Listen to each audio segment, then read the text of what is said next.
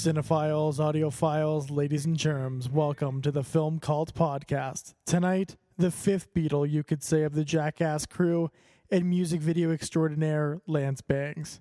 Lance, how are things? I'm doing okay. I had a amplifier uh, kind of pop and blow a fuse and a bunch of tubes blow and started like a bunch of electrical smoke in the house. And we were trying to trace if there was like a short within the walls until we figured out it was this amp.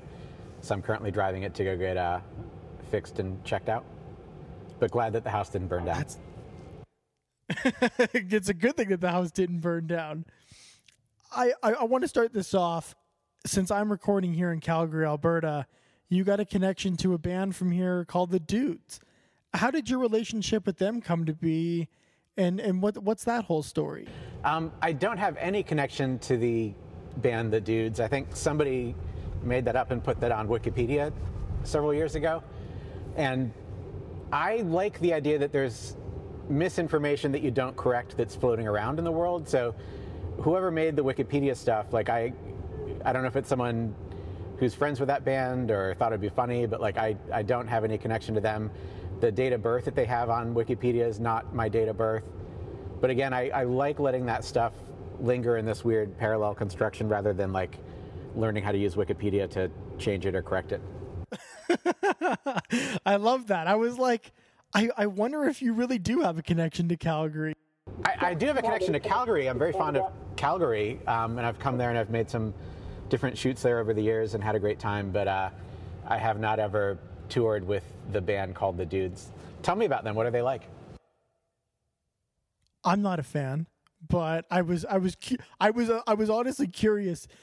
The people that you work with, it would be a little strange if you were gonna do something with that band. What are they like? So it's incredibly, uh, um, kind of like folky rock, but very like trying to be mainstream. Okay. How have you been enjoying your pandemic? Has it has it been a weird hit for you? Have you been able to keep busy this entire time? It's been pretty wild. Um, you know, everything that we thought was going to be happening in 2020 that we'd sort of planned or scheduled, like, all got disrupted and thrown in the air. My wife is a musician, uh, Corin Tucker, and her band Sleater-Kinney was on tour in Europe at the time that sort of the outbreaks were going around there. And I was taking care of our daughter, and we had just started kind of pre production and shooting a little bit of a new Jackass feature film for Paramount. And so juggling all those things, you know, they were playing shows and having like weird dynamics where friends of theirs that they would normally see or hear from in each city or that were, you know, going to come backstage and say hi would all be like, "Oh, I have this weird bug or flu. I, can't, I don't know what's going on, but I've had a fever for three days. I don't think I can make it to the show." And then they started figuring out, like, you know, like we might be in the middle of some weird outbreak. Um, and then we had been having a good time shooting, like, sort of the first week or so of this new Jackass feature film in Southern California, and took a couple days off when things started to sound a little bit suspect. And then I left a bunch of equipment and cameras and recording gear and, you know, open glasses of water and stuff and like wasn't able to go back into that production office for seven months or so uh, once all the weird news of like COVID truly did hit the US and everything started to clamp down.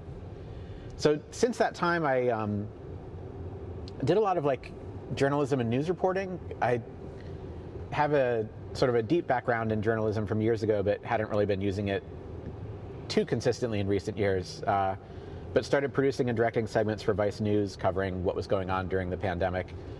It was able to kind of go up and cover things in Seattle when that autonomous or occupied zone was established in Capitol Hill, as well as all the demonstrations that were going on in Portland, which became like a nightly event for, you know, over 100, 150 nights in a row of sort of uh, post reaction to George Floyd demonstrations and and Black Lives Matter movement within Portland.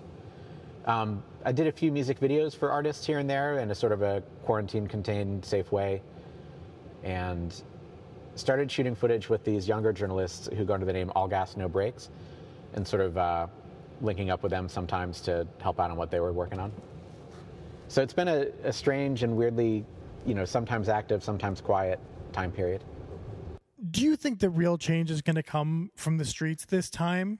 Are, are you noticing something different this, this time around? Yeah, there's a, a very large growth in sort of mutual aid networks of people setting up affinity groups and ways to kind of support or, or help each other outside of past charitable, charitable NGOs and outside of relying on any sort of uh, government programs, local or statewide or federal.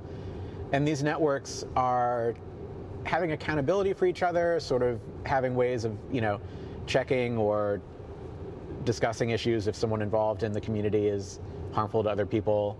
How do you move past that but still keep the work that they're doing going from someone else stepping in?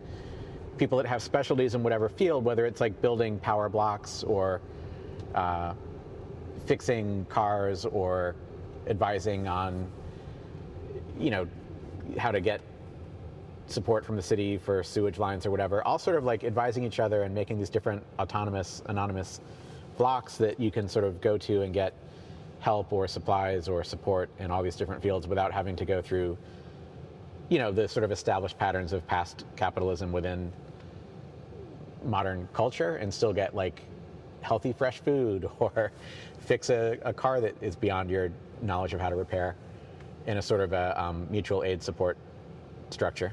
That's been something that's really grown in Seattle and Portland and is spreading to other places and, and could be like a meaningful change of like, you know, something that didn't happen in 2014 15 right away that is like grown or is more um, solidified now in 2020 2021 do you like just grabbing a camera and getting out there and, and, doing a documentary style of filmmaking or do you prefer to sit down do do some rehearsals and, and really map out what you're going to do over over the next course of however long the project is. I take different approaches on different projects. Like I've sort of learned from the things I've made in the past in a way that I know that work can be stronger if I do have a structure and, and set a schedule of like these important interviews should be done at this point within the overall schedule of everything in order to clarify the work or make themes emerge or to solidify like that the other people involved in the film know where I'm headed with it.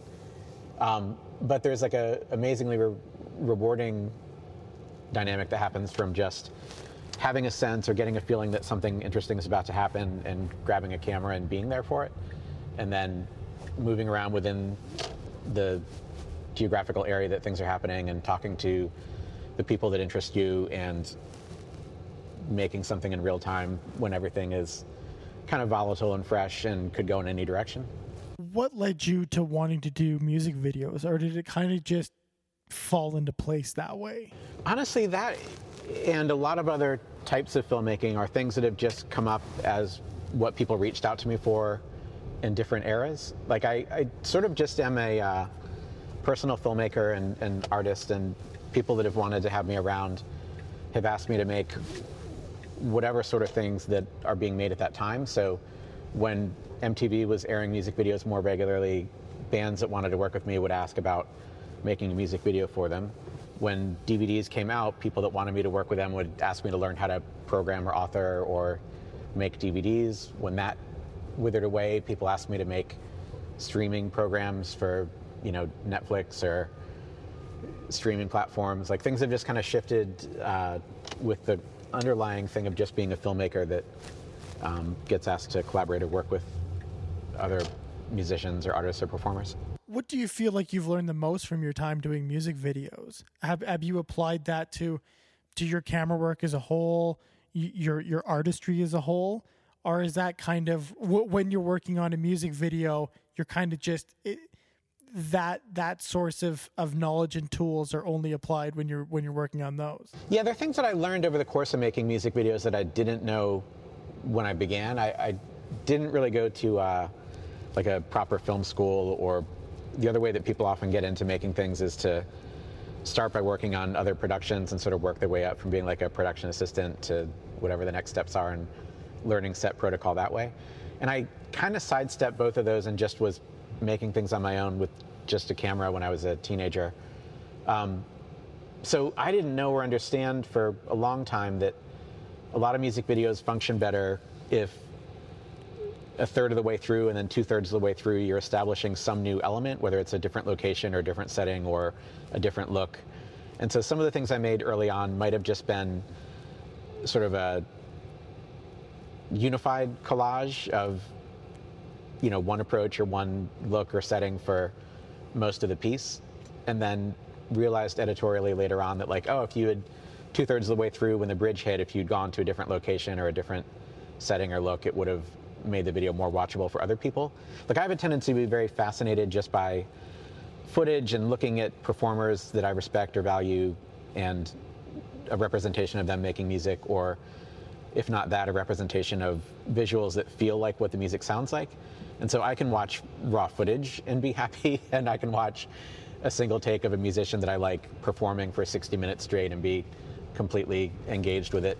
But for other viewers that are maybe more uh, casual about things or less uh, entrenched with like an already deep regard for the performer that they're looking at or the song, to them it, it sort of gets stagnant, stagnant unless you are suddenly like at a different setting or location or the footage is now black and white or whatever when things change within the structure of the song when you get two-thirds of the way through or you know near the final chorus or the bridges or whatever.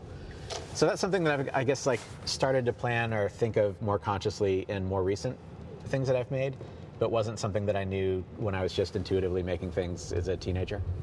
Well you work a lot with musicians and comedians both of whom really work in this dark dingy kind of an element in these darker kind of clubs is there a filmmaking technique or do you approach rooms in a very specific way to to get a good look for all the artists that you're dealing with? I do. Um, that's like another thing that that kind of goes back to the idea that people have just kind of wanted to work with me or collaborate with me and have asked me to do things that were whatever was getting made at the time. So uh, the comedian David Cross was doing Mr. Show uh, with Bob Odenkirk in Los Angeles, and when I was traveling out to LA in the mid '90s, um, they were like the sort of inventive comedy scene that they were part of really stood out to me and so if I was in town doing a music video for like a major label band in that era that those were getting made, at night I would go see Bob Odenkirk, David Cross, Paul F. Tompkins, that crowd of people doing sort of subversive uh, comedy in different spaces that weren't normally like traditional comedy clubs, but would be like a laundromat or the back room of a bookstore, things like that. Um, and so when David Cross wanted to do a what would have normally been a comedy special in the early 2000s after the September 11th attacks, he didn't want to do the same kind of HBO thing that he'd done in the past, where there's like a set built on a stage of a theater and kind of a controlled audience and lighting it and shooting it the way that those things tend to get made.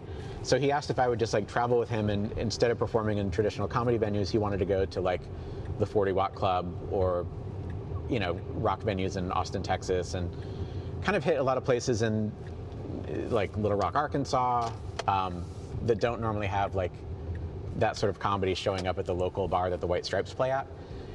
And shooting those kind of places, they don't have like you know built-in massive lighting or curtains or a proscenium arch. They're typically like a black box rock venue kind of a space. So that that did tie into stuff that I'd shot of bands in some of those same venues that we were then shooting like a comedy film in. Um, and then other comedians that were of a sim- similar sensibility to David Cross would be like, yeah, that's I want Lance to make something so it doesn't feel like a contemporary HBO stand-up special of that time period, which is sort of a semi-formulaic thing at that era. Um, so what I tend to do is I like the way that emotionally a performer delivers something that hits the audience. And so in Western culture, the eye tends to go left to right. Like if you're reading text on a page in a book, your eye's starting on the left and then moving to the right as you take in information. And psychologically, I feel like that's the sort of way that people are based in sort of like trusting information when they're perceiving it. So I'll deliberately put the camera on what would be called stage left or uh, sorry, stage right, so that it's house left, so that the visual of the performer, if you're looking at them in profile, your eyes kind of traveling out of their mouth, past their hands towards the audience in a way that you believe or buy what they're saying. And then I'll contradict that with coverage from the other side if they're kind of taking you on a false premise or something that's like meant to get subverted or flipped around or turned the other direction like a sort of a false conceit that they're delivering for a little bit as a setup before hitting it for the punchline. So structures like that that come out you know, for musicians or performers or speakers, I psychologically tend to compose or, or build things that way. I like to have it composed where the different, you know, closer and tighter angles will consistently feature their face or mouth or eyes uh, is a sort of expressive way in a similar position in the frame when I cut from one to the other. So in a close-up, I'll try and put the eyes in the same spot that I'm going to have their head and face in a medium shot or a, a wide shot, so that when you cut between them, you're sort of keeping the viewer emotionally engaged or connected to the musician or singer or performer or, or comedian in a way that pulls that all together and, and lets the visuals kind of flow more easily rather than kind of like scanning all over, having like discombobulated, um, contradicting places of where they are in the frame. So I guess those are some of the approaches that I've, I've had. But yeah, you're right to point out that there's a kind of a common theme of a lot of like rock venues and clubs, both for some of the comedy work and musicians. Do you find yourself editing while you're directing, or is this really a process in the editing room and you just trust whatever I shoot on the day? Hopefully, I can make something out of this when I get to the editing suite. My favorite approach is to be conscious of what I'm shooting. It helps me to know like what other coverage I need to get to tell the story.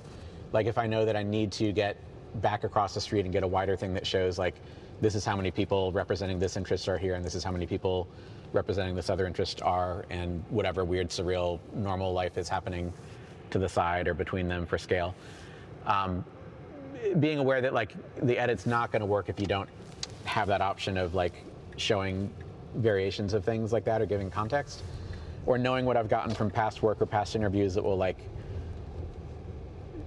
echo something that's being said by someone now or contradict them or have a different perspective on it.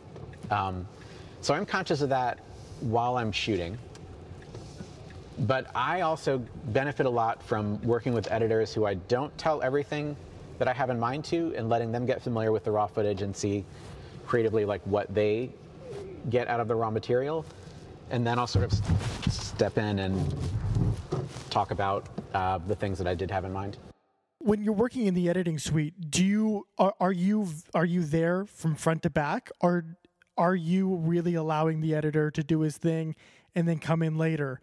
Are you kind of sitting behind him uh, that whole time? I uh, I tend to let the editor have some time to get their own familiarity with the footage, and I know what I have in mind, but I, I like to creatively let them take a pass at it or see where they would find something that I wasn't thinking of.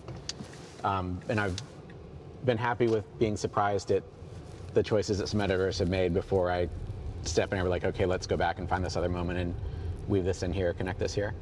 Um, I've had a lot of great editors I've worked with over the years, and they definitely make things better than if I just did it completely alone. There's been this common theme on this show about how comedy has kind of picked up where punk left off. Do you kind of agree with that statement? I feel like there's a stronger community that gets built within a music scene between the other participants than what gets built out of like a comedy audience. Like the world of like people that promote shows and make flyers and take photographs and bring you on their radio show to talk about it or make a compilation cassette and mail it to a friend in another part of the world is stuff that I think of more uh, strongly within music culture than I do in um, comedy culture. So there is like an ability for someone to just kind of like get their perspective or point of view out without needing too much production around them that uh, comedy allows. But as far as like building an actual like scene or movement or shift that can kind of like soundtrack your life and make everything feel better and change what kind of denim jacket you buy and wear and how you decorate it is something that I see happen more coming out of music culture than comedy culture. Uh, I, w- I want to focus on Breadcrumb Trail for a little bit. How did your uh, how did your relationship with Slint come to be? Were, were you a fan of them before you even started thinking about maybe doing a documentary on them? Yeah, for sure. Like I, I was aware of Squirrel Bait. Just I was a teenager at the time, and the idea that these like young people were, you know, traveling and kind of sounded a little bit like Husker Du, and were playing shows and putting out records on Homestead was exciting or, or stood out to me uh, when I was a teenager and uh, near an Air Force base in New Jersey. And then I was in Athens, Georgia, and was uh, performing in a band where I did vocals, and we traveled up to an all ages space in Asheville, North Carolina called Squash Pile, run by an artist named Patty Torno and her partner at the time, Chris.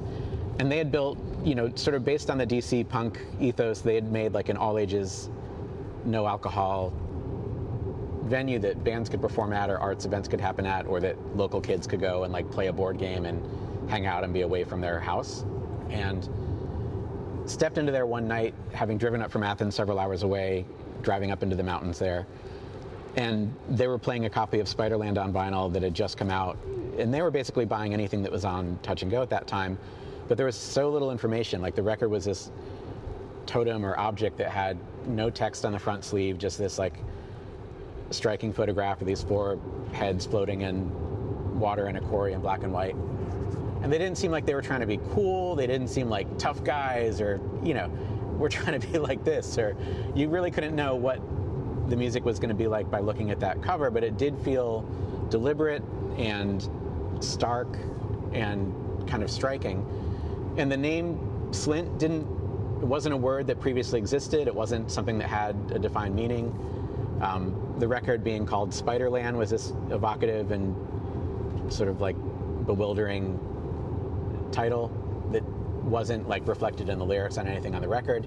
Having three tracks on each side made it seem like these are pared down to like the the you know six longer compositions that make up this unified work rather than like 12 tracks and a bonus thing on the CD. It felt very deliberate and of a certain voice that didn't exist prior to this record being out there, that it was a, a whole new world that they were creating. And the intimacy of it, the combination of like sometimes heavy music, sometimes clean music, um, with whispered vocals and a sense of hushed, troubled intimacy, really made an impression in this kind of like darkened, all ages, mostly empty space that we'd driven several hours into like the woods to go find. Um, so listened to that record twice that night, back to back, and was just kind of drawn in, and then had to do a performance. And the band I was in at the time, like I was doing spoken word vocals essentially. And so it felt like, wow, there's someone else out there doing something that sounds similar, that is being pressed into a physical, object and being distributed in a way that it would show up at places like this. So all that was very like entrancing and, and built this mythology in my head. And then it was very difficult to track down any verifiable information about them from that point on. Like they'd already broken up before the record had been pressed. There was no interview or tour. There was no music video. They weren't coming to play the 40 Watt Club. They weren't, you know, really available uh, for you to find out more about or do more about. But just looking at the names of the people involved and realizing there was some overlap with Squirrel Bait, there was some overlap with like other projects that were coming out on Drag City at the time. And you know, talking to people pre-internet and trying to get a sense if you knew someone that booked the Metro in Chicago, and they were like, "Oh yeah, they they played here one time. It was really strange." You know, like just trying to hear folklore about them. And then as time went on, like friendships with other bands, uh, the guys in Nirvana, the guys in Pavement, that had had any kind of like interaction or regard for that record or had crossed paths with them and had stories like the stories sounded very eccentric and strange about the behavior of the people that had been in the group and then there were rumors about you know that they had sort of some of them had gone into a mental institution after the recording or you know like these sort of like heightened um, whispered stories that may or may not have been true kind of drew me in and, and deepened my regard and connection for that, that music. Um, so I started traveling from Athens, Georgia up to Louisville with a camera just to go visit or see other bands that kind of came after them, bands like Rodan, and film them and the Palace Brothers, everything that Will Oldham was doing. Um, and it was a great, strange town that was similar to Athens, Georgia, in the way that it had a river kind of cutting through it that I think adds to creativity of places. I think that throughout the world, areas that are on a river or have water moving through it tend to be like stranger and more fertile for creative work than a city that's just based on railroads, like, I don't know, Phoenix, Arizona, maybe. Um, there are more bands that are great and strange and more writers out of Louisville, Kentucky than a much larger city like Phoenix that's like a, a railroad town. Um, so all that started to kind of like grow or mutate in my mind in a way that I would bring a camera and shoot footage and try and track things down or meet people that were involved in the music or you know had been roommates or fellow travelers of those people and, and kind of collect stories and, and try and film stuff. And then eventually befriended the members of the band at the time that they got back together uh, for some shows at All Tomorrow's parties in like 2005 and was able to kind of earn their trust to go travel with them and shoot footage and have them open up in a series of late night conversations just myself and a camera most of the time um, building out that story that kind of revealed what had been going on and what their lives were like and why they had sort of like not really publicly followed up Spiderland with like other albums after that.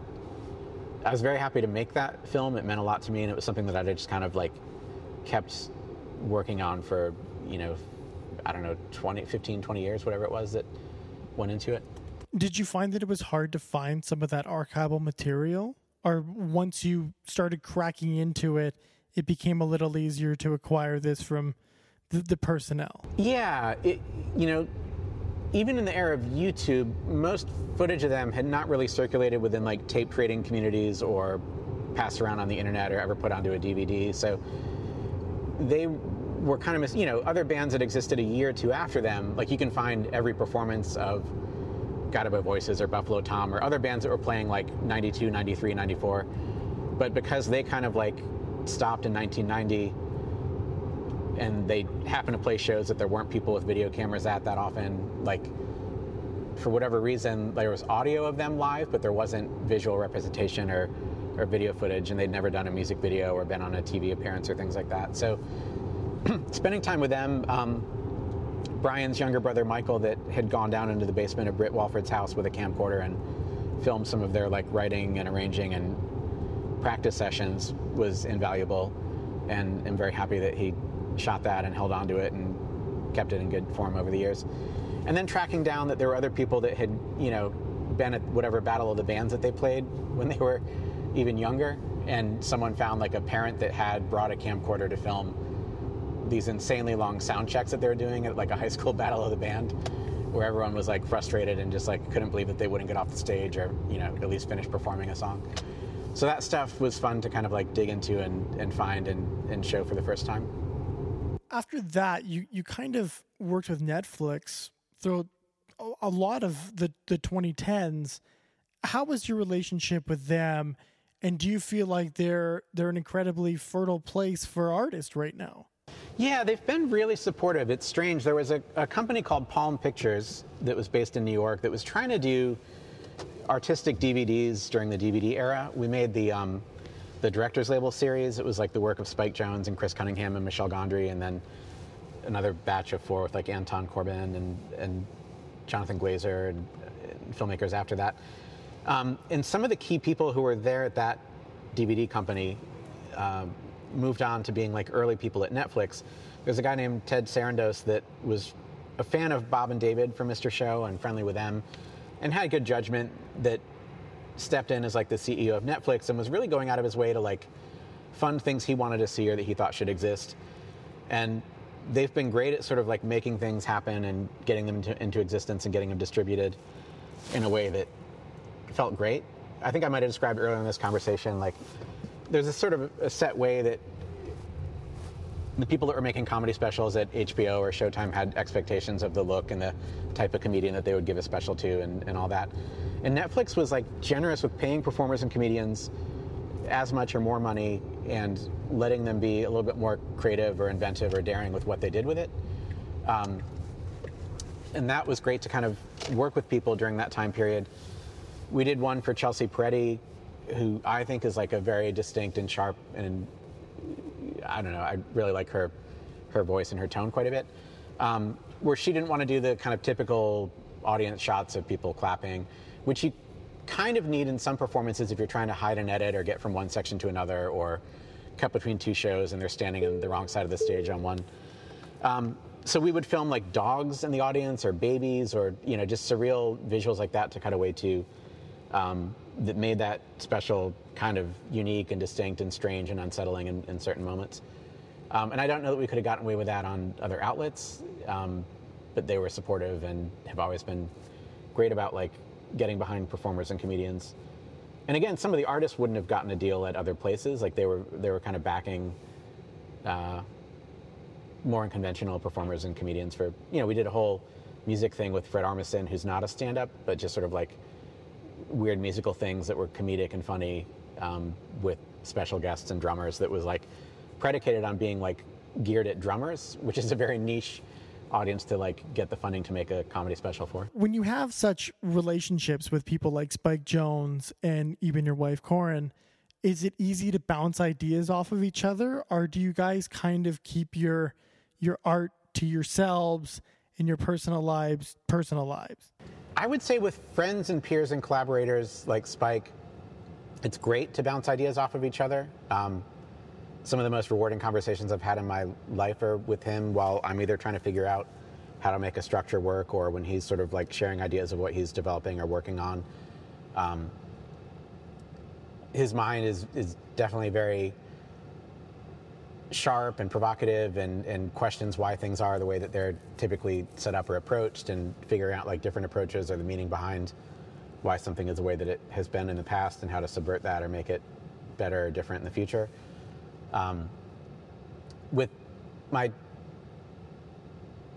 marriage and with Corin, uh, certainly like supportive and, and listen to everything that she's working on, but I wouldn't want to tamper with or interfere or put any of my vision into like what she creates because I have such a strong respect for it, and I wouldn't want someone else to be tampering with or thinking that they were helping by adding ideas on a band that I loved that wasn't part of their normal like healthy process of how they make things. So. Um, I certainly don't like try and pitch lyrics or, you know, what if you go to this chord here, or whatever, on the work that she shares with me, but rather I'm like supportive and um, try and set her up to win and take care of whatever at the household or family to like give her time to focus on what she's creating. And similarly, like I, I show her work more often when it's done than when I'm like in the middle of making something. Um, and I'm always happy to like kind of try and impress her with like a finished piece that I'm proud of. Be it that you're getting to shoot a lot of political things right now and working for Vice and being of the moment in these socially conscious films or well, projects for Vice. Do you see yourself doing more socially conscious films like The Lazarus Effect coming up? Is this has this ignited a spark within you to do more of this? I guess I've always been involved in sort of social justice work and uh, political work since I was a teenager onwards. And then, in the way that I was describing earlier, that people just sort of reached out about collaborating or making something in whatever form existed at that time, whether it was stand up specials or music videos or DVD authoring or box set producing or, you know, record producing or, or whatever made sense. Um, getting the opportunity to go make work uh, on specific sort of uh, you know AIDS treatment in Central Africa um, was like a really rewarding experience, and I definitely would be open to going and doing more in that realm uh, if people asked or if ideas came to me about those sort of things. Do you feel like you approach uh, working behind the camera as a cinematographer in the same way that you do a director? Or do you have two completely different mindsets? Or when you are directing, do, are you really just looking at it as I I'm like really I'm a cinematographer. I'm a, I'm a camera guy. I'm I'm all about the visuals here. No, I love detaching responsibility for all of the visuals and taking on the larger ambition of directing a piece or producing a piece or executive producing a piece. Like that's been a really rewarding thing to grow into and uh, getting to collaborate with other DPs that I like because I find that they they tend to like add ideas or have a perspective that I wouldn't have automatically gotten to on my own in a way that makes the work better, stronger.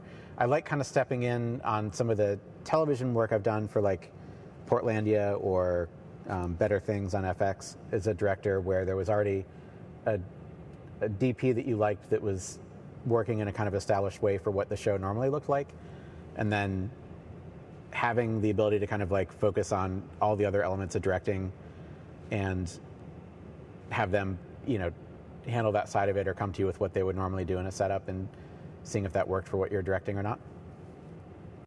Do you enjoy the fast paced nature of directing television? I do. I like whenever I'm making something, I kind of click into like a very sharpened tunnel vision uh, mode, and answers come quicker, and decisions come quicker, and reactions to things speed up in a way that I really enjoy. You know, it's, it's almost like a completely different mind state takes over, and you're in this other mode or zone of yourself for the time that you're directing, and then decompressing back out of that once you're done with those responsibilities is like a really great feeling or way to kind of like experience the world off and on. Um, so I, I, definitely like working in television when there's like a more confined schedule and you can't make the Slint film for 15 years. You've got to do this episode within three to five days of, of defined scheduled shooting, and you're working with like availability of sets and lighting and what the performers and cast members are going through each day and how to unify them or get them in the right place for the performances. Well, I want to take you way back now. How big was film for you in, in your formative youth? And or, or would you say that music was more of what you were getting brought up on in your early days? Honestly, I think that music is where I really sort of disassociated from the world and went deeper into and lived within the landscape of records that I was fixated on or obsessed with, and that the tool that I had or that I developed more was uh, shooting Super 8 film of places that I was traveling or what I was experiencing while having headphones on and listening to music intensely. Um, so, uh, identity wise and where my head and my feelings are is more invested in music than in cinema, but the way that I made things or expressed things was in cinema. Um, and so having other artists and musicians see the stuff that I was making when I was like a late teenager uh, and having me start to make music video or live performance or what you know tour projections to play behind them um, or to travel with the band on tour and be a fellow you know companion on the way and shoot things as things happened um, kind of initially came as an extension of my super uh, detached from reality, living deeply within music and records, I would say. And then film was just a way to when express you, it. When did you pick up your first Super 8? Probably 11 or 12 and was like intensely filming a lot when I was 12. Do you do you miss the days of film? or do you actually enjoy digital? I there's great benefits to digital, but I still actively shoot small gauge film, 16 and Super 8, uh, almost you know weekly, or always kind of have a camera at my side to uh, to shoot things as I go along. Is there a format that you've? Yeah, I'm, I'm particular. I, I don't like color negative film stocks. I, I like reversal, like Ektachrome 100D. It's a current uh, Kodak stock that they brought back after having not having it for a few years. But like, I've stockpiled the films that I love and kept them frozen or refrigerated so I can continue to compulsively film on Super 8 and on 16 on film. And uh, I've woven it into other work when I can, like, you know, even in like a 3D digitally shot Jackass movie, I'll have stuff that I shot along the way in Super 8 that ends up making it into the film in some form or is in the credits or, or whatever. And um, that's still sort of a compulsion or a, a way of living that I've maintained this whole time. Do you do processing in your house yourself? No. I have found labs that I like, and they've dwindled or kind of like gone under over the years, but there's still a few. There's one in North Hollywood called Spectra. Uh, it's a couple of employees that used to be at Pro 8 millimeter, but left there in frustration and sort of like in a you know deliberate attempt wanted to like make their own place that they felt would be better or handle film or people better. And I like to support them and, and send work to them. Um, for still film, there's a a guy in Memphis, Tennessee, who's running a small film lab in his home uh, under the name Memphis Film Lab. I like to send him still film in 35 and 120 for him to process. Um, you know, the, the places are dwindling, but the remaining true believers that are out there, I like to support and continue to work with. Is there a format that you've never used that you would actually like to use, something like 70 mil? Yeah, there was a time that we thought we were going to get to make a skate film for IMAX. Um, Spike Jonze had made connections with people at IMAX and was interested in like the liberation and freedom of a skate film versus the cumbersome physical format of shooting on IMAX film, like which is a massive heavy camera that generally like you can't move very quickly or briskly, and that you tend to just like set up or put on a crane and then get footage with. Trying to see if we could like smash those two different approaches together and make something that was like as liberated and freewheel as a skate video, but to do it on that massive scale of IMAX. And so at different points, maybe in the 2010 kind of era, we thought we might be able to get something like that going. And then um, I think Spike might even be like on some kind of creative board at IMAX now. And so when we he he actually I think it was 2 years ago now they gave him like a green light that he could potentially do something within a 10 year period. Yeah. And so he directed a um a project called the Beastie Boys story that I was a, a second unit director on where there is like an IMAX version of that that um, would have been in IMAX theaters in the spring one year ago of 2020, but everything got shut down uh, as far as those IMAX screenings because of COVID.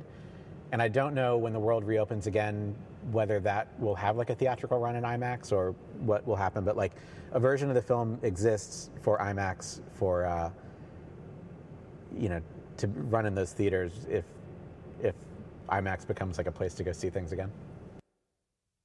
Do you think that it's important for guys like Kanye to release these very experimental half hour things in the IMAX right now? Well, I guess not right now, but, but, before the pandemic hit, to keep this independent spirit alive going even on that big format? I love any sort of unusual presentation of someone's work. So I love going to see a stand up comedy in the back of a laundromat. I would like to see like a light, you know, installation that Kanye worked with with uh, James Turrell. Is that if I got that name right? I'm blanking on if uh, if Turrell was the artist that he was sort of drawing from for the geographic. I, I think that's who yeah. it was. Um, if not his work, certainly inspired by him. I like when things like that happen and you go to a place and see something that doesn't normally happen there. So I am all for that and, and you know wish that Miranda July would make something in IMAX and I wish that someone else would make something to go you know if the Flaming Lips put on a concert where you have to put on headphones and the sound is 360 like I'm always into when people do a presentation that's unusual. There was a tour that Radiohead was maybe going to do where they were going to travel with their own PA system and build like a inflatable structure uh, so they could just take like a field somewhere and make it sound like they wanted it to sound consistently. Um, I don't think they got to stage that, but like when they were trying to make that happen, I was into that. There was like concerts that Pink Floyd did that I was too young to ever go to, where they had like quad sound and a azimuth coordinator that was like panning the audio quadrophonically around the room, all around you. Like anything like that, I'm drawn to for like someone disrupting the normal presentation or way that things are, are put out and it sort of like heightens my focus or attention to like what they're trying to do.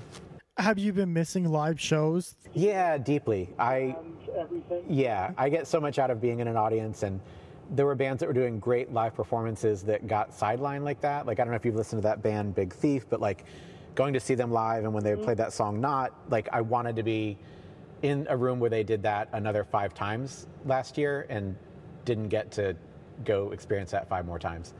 Um, I love just being swept up in amplified sound. I like feeling the sound waves pass through me.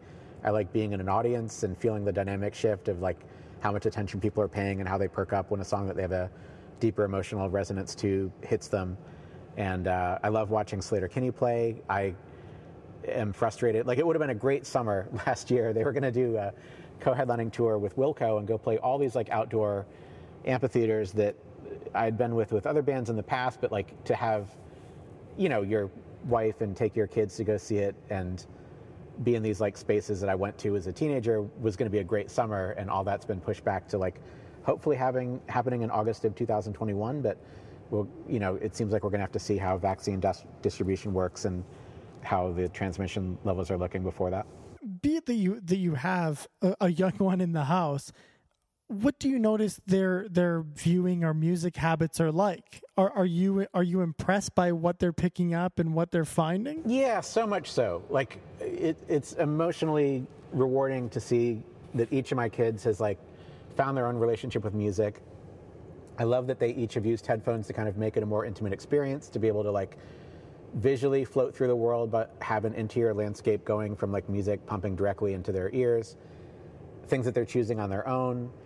Um, one of the benefits of Spotify is that you can sort of see if they're on your same plan, like what they're listening to. And I've learned a bunch from like weird stuff that my son has discovered that I wouldn't have come across myself, but also that he will go back and listen to Galaxy 500 or something that's like, I didn't steer him to that. I don't know if he noticed that I had the records in the house, but like, I didn't say, hey, you got to check this out. But like, whatever ma- uh, like map that he's following that leads him to realizing what a great record on fire is on his own, it's really thrilling to like click on Spotify late at night and see that that's what he's listening to in his own bedroom somewhere. Is is that your is that your go to Spotify, or do you still find yourself putting vinyl on all the time? Oh, I, for me myself, it's vinyl all the time. But if I'm in a car and you know want to stream something while I'm driving to a film lab or whatever, um, Spotify is the streaming service that like I like the aesthetic of the most as far as the color scheme and combination. I don't know that it's uh, any less morally reprehensible than Tidal or Rhapsody or iTunes or whatever, but like the sort of red and white layout of Apple, I couldn't deal with, and uh, just on a sensory level, like Spotify's design and, and color scheme, like fit what I was listening to more. What was it like growing up in, in your household? Were your parents playing music all the time when you were growing up? They were. They had a record collection, and my mom is a was a music teacher, and so we had a piano and violin, and um, you know would go see music performances and events, and definitely like had records and knew what it was like as a kid to go wander through the record department of a department store or to go into an independent record store and kind of like browse the aisles and experience what was going on. Um, started buying records when I was fairly young and had like a receiver and speakers and a turntable in my room and grew up that way and I'm very glad to have had that. And I, I made sure that each of my kids had like a record player and you know a component system that they could sort of like learn how to physically operate themselves when they were young and encourage them to kind of like pick out anything they wanted in a record store. Like, so my son would just look at things, you know, based on the design and um, picked up, you know, great records that went on to be part of how he experienced being a child or a teenager. So, like, Ratatat had whatever kind of black sleeve with like a gold foil. I don't know if it's like a cat or a panther or whatever sort of a, you know, large cat head was on the cover of it. Like that jumped out to him mm-hmm. as a kid, and so that instrumental music worked great for him. Like when he was like walking to school or riding a bus or skateboarding or whatever as a kid, like that perfectly felt like something that he discovered for himself and picked out and was thrilled by like what it did to soundscape his life do you find yourself trying to find newer artists, new films, new new records during this time, or do you find yourself revisiting a lot of stuff? Oh, I've been catching up on new stuff that I didn't have uh, enough time. Like I, I travel a lot. I talk to people at record stores and, and local music scenes and pick up things that they're excited about, and have had more time to kind of like unseal those records or cassettes and play them during the COVID shutdown than I normally would. Like, you know, I'm happy about it, but I definitely have boxes of things from Goner Records in Memphis from 2015 during a shoot that I hadn't really opened and listened to everything yet, or you know what I mean. So it, having the opportunity to really kind of like dig through everything and identify what I like, and then for people that went on to never make a record again, I feel glad that I caught them during the time that they were in their 20s and made a record, or you know, seeing what people ended up doing with their lives if they didn't continue that path, or other people that then turned into like making more great work. Um, yeah, I've, I've loved having the time to like catch up on stuff and uh, dig through more of it now. But I, I don't feel like I've gone back and just like nostalgically listened to the comfort of things from my teenage years so much as I've like enjoyed finding things that people were trying to make now. I think it's important to support things that are really happening now. Um, I, like always, I was impressed with artists that I respected or liked spending time with who valued other contemporary work and other things that were happening. Like one of the things that I learned is like a great, like easy to explain move. Like if you go to a bar with Michael Stipe and they're just playing the same Spotify playlist or whatever of like every recognizable song from whatever, and you just say like, "Can we please listen to music from this century?" and then it just means that they can't keep playing the clash which is a great band and everyone likes whatever but like you've got to make room to support people that are doing stuff now and not just stream the rolling stones and the clash and things from literally like the previous century. And so by putting it that way, the person is usually like, oh, yeah, okay, I'll switch it to Bandcamp and this is my roommate's project. Are, are you hopeful with the youth right now? Yeah, yeah. I see, you know, we spoke earlier in this conversation about the rise in Portland and the Pacific Northwest and Seattle of these mutual aid groups where people are like breaking down the structures of like, you can't rely on some local government youth outreach program or you know the libraries are all shut whatever. Like we're going to build our own lending library. We're going to fix people's cars in a mutual aid form. And then if you can teach us how to grow plants or garden or you know make a power cell block or whatever like kind of exchanging those uh, support forms with each other like that's been really inspiring and i i want to see things like that continue I like the way that young people are reevaluating the world. My daughter definitely sees the world in a distinct way from how people saw the world 10 years ago. Um, her values and priorities and language that she uses is definitely like something that's evolved and mutated from like what the world was like when I was younger. I think it's important to keep that perspective that like people are experiencing a different world than what you lived in. You know, the access of social media that is automatic in her phone from pre-adolescence onward is something that's different from how we all grew up. Um, I'm glad when she likes things from previous eras. Like I'm glad that she uses a record player, but I'm also, you know, she's found great music over TikTok or whatever, and I think that is exciting, and uh, I'm happy about it. Do you find yourself sleeping better at night now that Trump is out of office? I do. I was stressed out terribly. The, I was producing a Vice News shoot the night of the election and it had felt confident that he was not going to win in 2016. And so when the results that night started shifting the other direction, and you know, contrary to polling, he was winning in states that he had not been projected to win in. Like that sort of gut punch and feeling. And then I was in DC covering the inauguration in January of 2017. And, you know, there was like the massive outpouring of people for the Women's March. And then there was like sort of J20, the day of the inauguration. The DC Metro Police were just like truly kettling demonstrators and sweeping up anybody that had been on the same block and like pinning them against the wall, not allowing them to leave and doing mass arrests and genuinely prosecuting people, not dropping the charges after they'd like stopped that day in a way that like tied people up in a bad legal situation for years. And like, you know, like it was really grotesque. I got hit with a baton by a police officer that rushed me. I got tear gassed or pepper sprayed. Um, it was like a startling plunge into like day one of like a nightmare shift and like brutality from people in power. And I was stressed the night of the election doing this coverage, it was like rainy and cold and the demonstration that was happening that night in Portland was kind of an edgier one that wasn't, you know, wasn't a good vibe or a good feeling. and um, as news was coming in and things were not clear and that like states you know were looking like they could go towards Trump electoral college wise in a way that was like not decisively you know like you want more of the country to be like definitively like 70% of people agree that was a terrible mistake we made we're either sitting this election out because we realized we got it wrong last time or we've learned from like how evil things got and we like can get behind this like moderate person on the other side this time to have it not be like that, but to be as close as it was, was definitely like, you know, depressing and felt like a setback, and that we weren't uh, moving as healthily towards a better system as we could.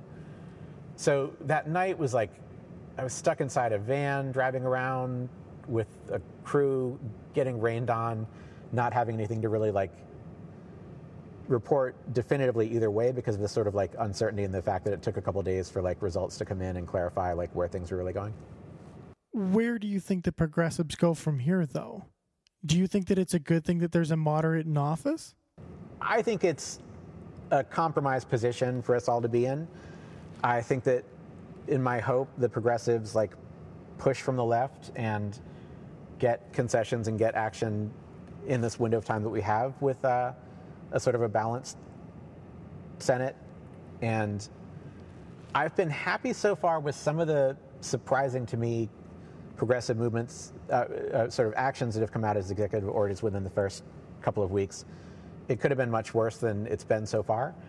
but I know that things are going to get, you know, less progressive as the true. What I've seen out of Joe Biden over the years is not someone that's like a progressive, um, interested person. So I've been surprised at some of the executive orders so far, but we'll see how it continues to go. What's the reaction in Alberta, Ben, about the pipeline? uh, people here are losing their minds, and it's it, it's a funny thing because I don't care if you believe in a pipeline or not. I truly do not believe that you should take a gamble on taxpayers' dollars when it's truly a gamble. It was it was never a sure thing for that pipeline at any point in time. So to use that much of taxpayer dollars, I think really needs to wake a lot of people up in this province. Um, we're we're being run here by this Trump Jr. like figure. The problem with him though is Trump wasn't smart in the way this guy's smart. He knows what he's doing and he's trying to he's trying to get everything just into law, not just sign executive orders. He's trying to make the make these things stick constitutional wise. It's a very scary moment in Alberta. I'm honestly not sure where we go from here. Yeah. Can we continue to talk about Alberta for a couple of minutes? Of course. So, I've had great experiences there over the years traveling through with bands. It has, to me, a very high concentration of very good record stores, but you have a, a distinct subculture that I haven't seen in most other places of like high end audio, audiophile equipment and vendors, and like a record store rather than just being full of like this week's Built to Spill record or whatever, is like selling massive quantities of like 180 gram. Uh, you know, virgin vinyl pressing, audiophile quality reissue of whatever record. Like the, the main thing was almost like demonstrating the technology of like high end audio represent re- reproduction rather than just like songs that you like. Do you know what I'm talking about? Have there is something. There is something to be said for audiophiles in this city. Is they will leave those bootlegs and, and and just shitty pressings on the shelf, and they want audio. They, want proper audio. They want these high end systems. They want high end transfers.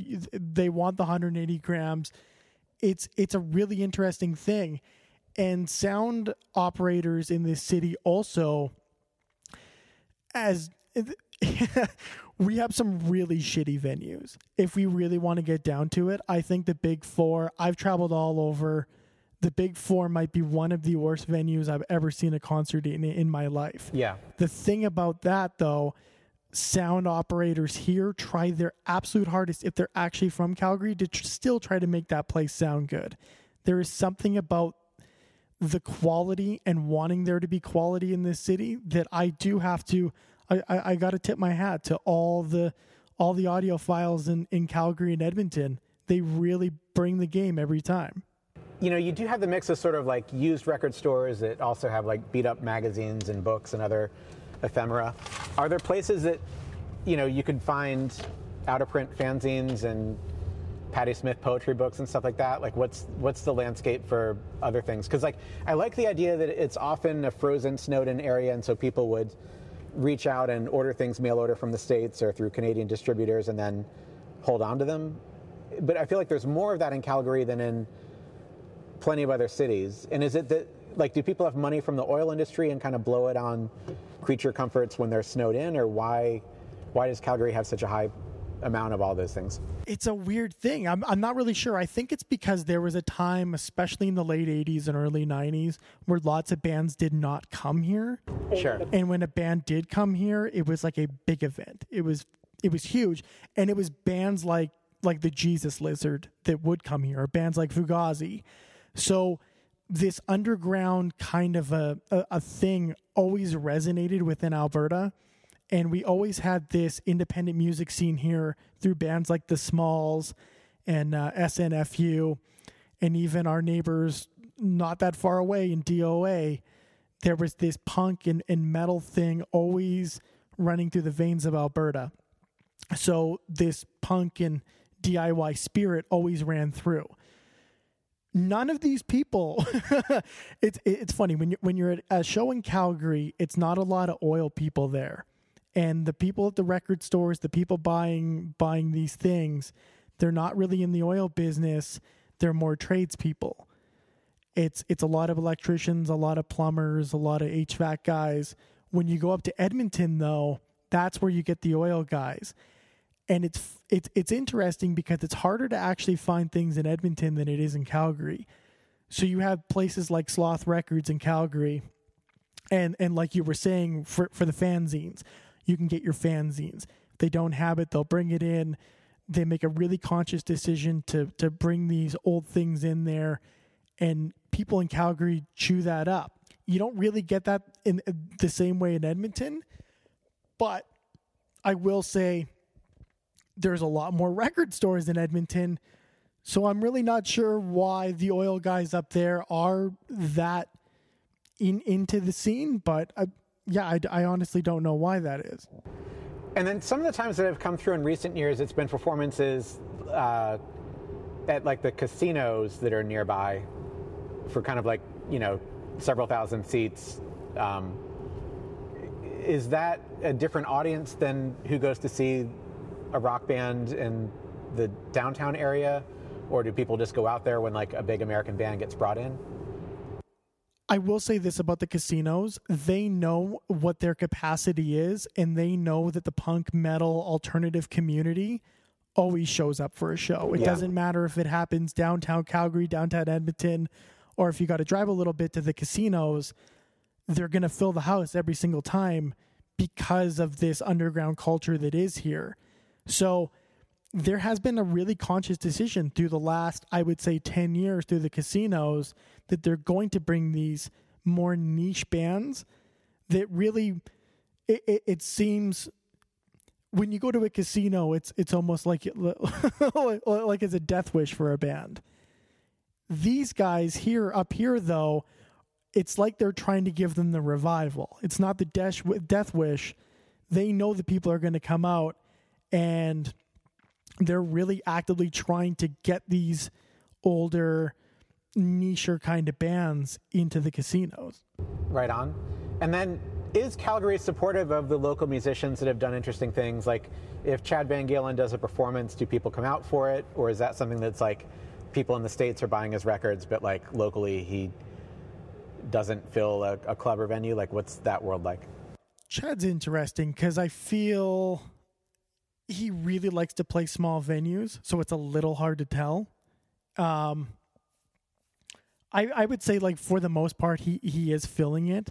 It's definitely not in the way that it used to be because more bands do come here now. It's not like in the 90s.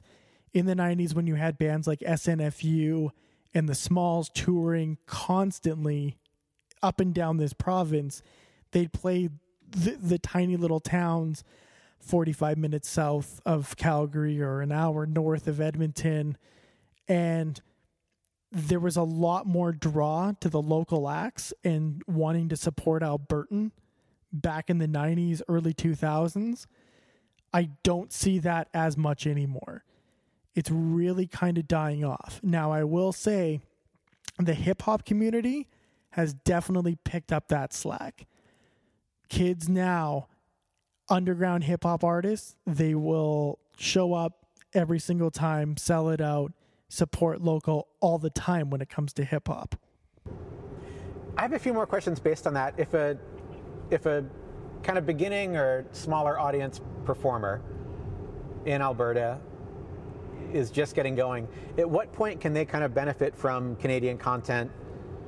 Like if if someone does a self-released, you know, Bandcamp release, are they eligible to kind of get into radio programming and have a shot at that, or is it like only once you're on a, you know, defined major label in Canada that you end up on a certain percentage of the radio play? When you're working at that level, you're kind of just selling yourself to uh, college radio stations across Canada.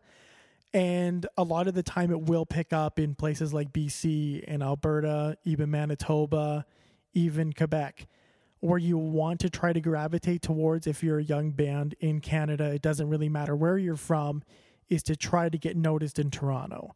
Yeah. And that's where a lot of th- some of the best bands that I've ever heard, bands like the Smalls, they they shit the bed when they went to Toronto, and then they tried their then they tried their game again when they went to uh, Nashville, and it kind of worked out a little better when they went to the states, but it was still this weird thing of well, like Canada doesn't accept you which is a weird statement, but it's more Toronto doesn't accept you, but America kind of looks at it as Toronto as Canada as a whole. If you don't get accepted there, you kind of just don't get accepted. Yeah. So you kind of have to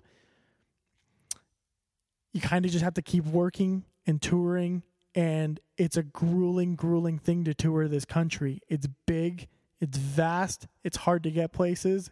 It's cold, the weather sucks, the roads suck uh, the the movie Hard Core Logo, I think hits hits the nail on the head. That's okay, that's one hundred percent what it is touring in Canada. Sure, it's hard. Yeah, is there any overlap? Like, you know, a, a band in Alberta what does it take to kind of like get through the mountain pass? Like, do you play a show in Banff on the way to Vancouver, or like is, is nothing between, you know, Calgary and Alberta, I mean, in uh, Vancouver to play? Like, how does that go? Uh, you'll try to hit places like Kelowna and uh, Kamloops. It's these um, kind of kind of ski resort towns. Okay.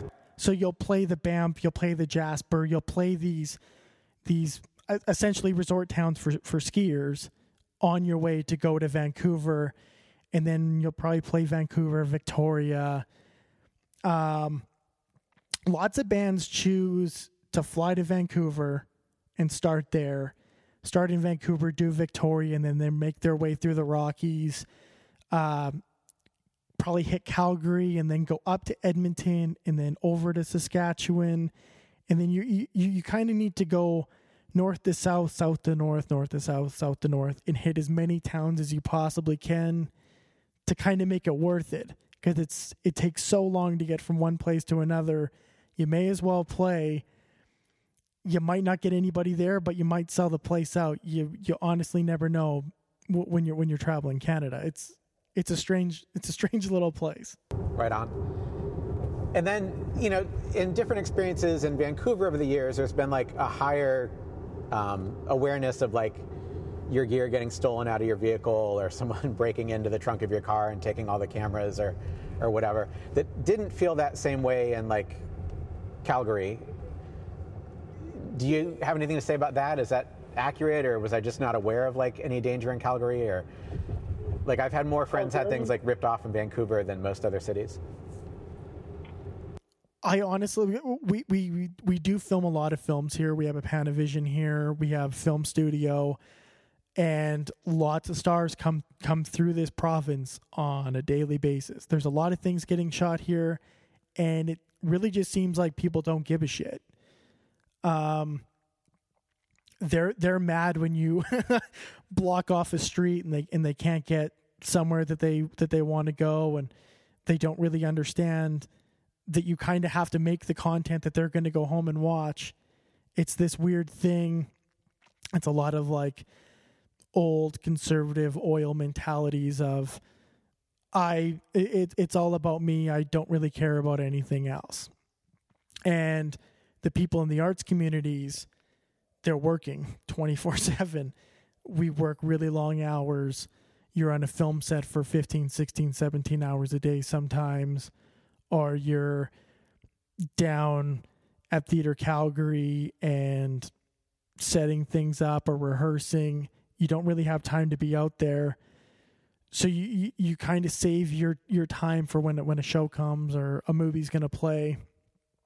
So yeah, I just kind of feel like people, especially in this city, they're either the people that do care are just working and and they can't go out there and do anything, and anybody else just really doesn't give a shit and won't even just talk to you. And then what's the regional take uh, for things that are made in other provinces, like Letterkenny made in Ontario? Like, is that something that people enjoy and laugh at, or does it feel like, oh, that's not what life is like here? That's a different province. Like, are people supportive of things um, like Letterkenny? everything from all across Canada except for Ontario is accepted everywhere.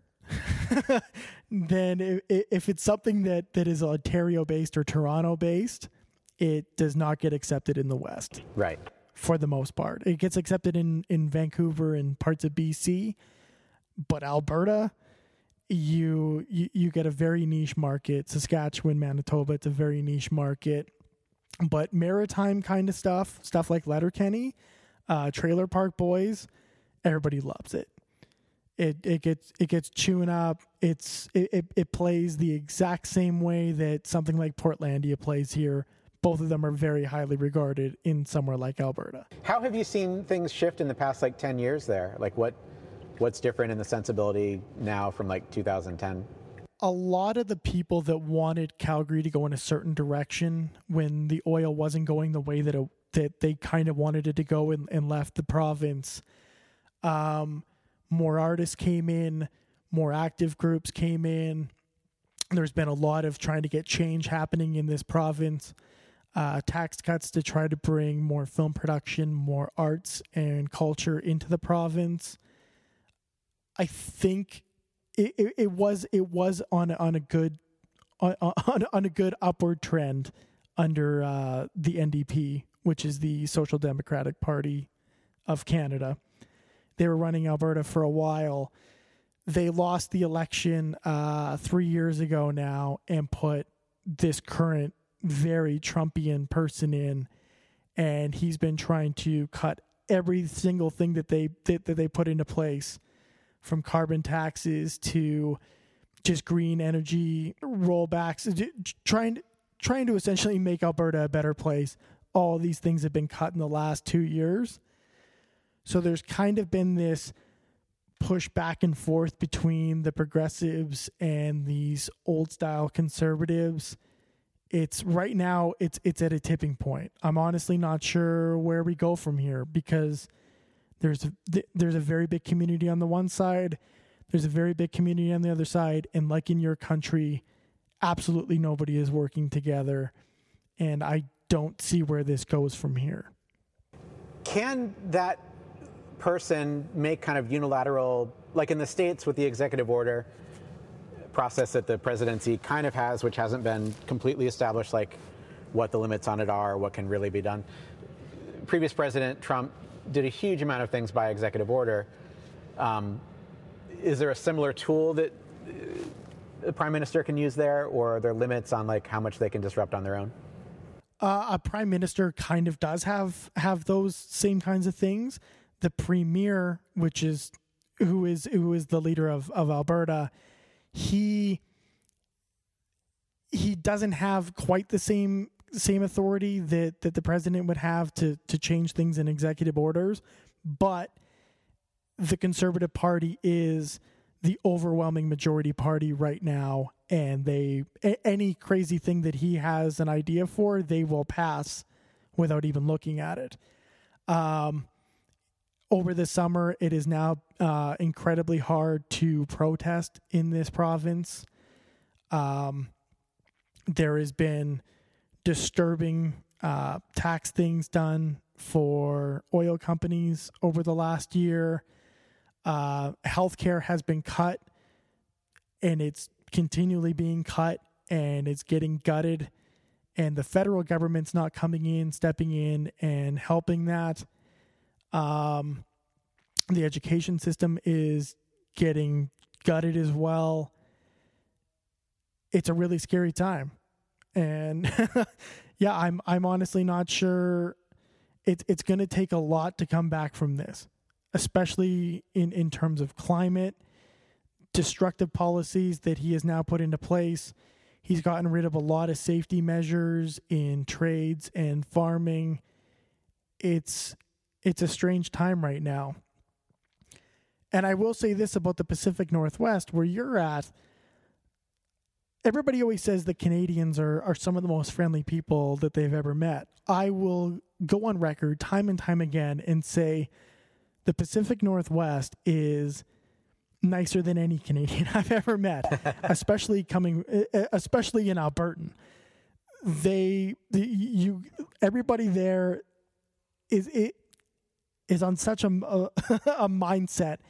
It's it's really something to me every time, and I, I travel to Seattle a lot. I'm I try to get there as much as I possibly can. I do think that that's the greatest city in the world. Um, there's something to be said for maybe Canadians looking down at the Pacific Northwest and maybe getting some of that uh, some of that friendly back. What, what? How do you normally travel back and forth to Seattle? Do you fly, and is it a hassle? I drive. Okay. I drive. It's uh we usually make it in 12 and a half to 13 hours from Calgary. Okay. Yeah. But I go down for concerts, films, anything. uh I, I'm I'm very excited that uh that, that there's a that there's a hockey team finally coming. Every everything about Seattle has always been has always been mecca for me. So I've I've I've always held it in high regard. Is is there any spots that you uh, that that you remember from from being here? Yeah, I, I've just had a great experience at a bunch of different record stores. Um, there's a lot of like good used camera shops as well. Like for whatever reason, economically, there's like a large back stock of really interesting, obscure cameras that a couple different vendors in, in Calgary still sell. I will say that's a little bit on on the decline right now.